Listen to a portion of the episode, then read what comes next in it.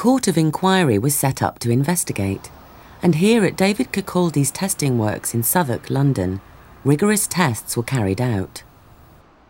The material that was sent to this building for testing uh, included things like wrought iron bolts and nuts, wrought iron diagonal bracing, cast iron columns with their lugs, and pieces of riveted wrought iron girder.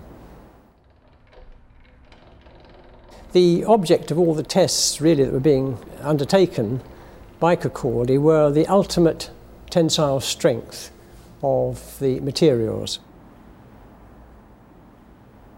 The inquiry found that the bridge was poorly designed, constructed, and maintained. The committee uh, certainly laid a great deal of the blame on the designer Sir Thomas Bouch. As a broken man, he died at the end of the year of the inquiry in 1880. We go back to the report and try to tease out which is the most important factor of the cause of the accident. It's very difficult. That's why, of course, engineers are still fascinated by this particular report and this major accident. All explanations of the disaster revolve around one section of the bridge. The high girders in the centre were raised to give clearance for ships. These were the ones that fell. On the night of the disaster, there was a very powerful wind from the west of the, the Tay sweeping down the Tay, almost at right angles to the bridge.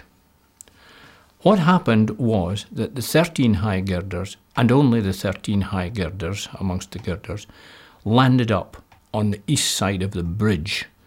In the process of falling, they took with them 12 of the piers that were supporting them, but they left the two end piers an important and possibly fatal alteration to the design of the piers was made during construction. It was caused by an inadequate survey of the riverbed. We don't really know a lot about the, the firm that did the, the site investigation survey for Bouch, but certainly they carried out a number of boreholes, a number of drillings across the, the river, and they reported to him that bedrock was at really quite a shallow depth all the way from Wormit to Dundee and he designed his bridge accordingly to be founded on, on piers.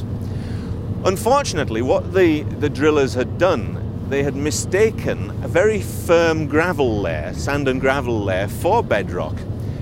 Now, when the bridge began to be built, it started from Wormit and had really relatively few problems with the first 14 piers because they indeed were founded on bedrock.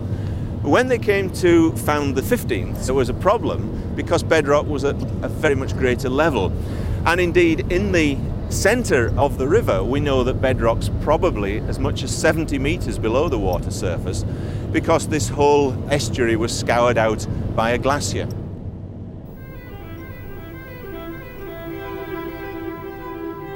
The change in design had to lighten the load on the piers. The brick piers were scrapped and cast iron columns with wrought iron tie bars were used instead. In what appears to be a crucial mistake, Bouch attached the tie bars to the columns with cast iron lugs that were cast with the columns. His other bridges had used wrought iron straps for this.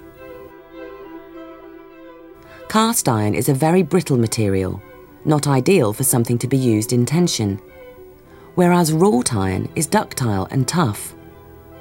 Nobody is absolutely sure why he did this. Some think it was the cheaper and quicker option, but it certainly introduced a fatal weakness.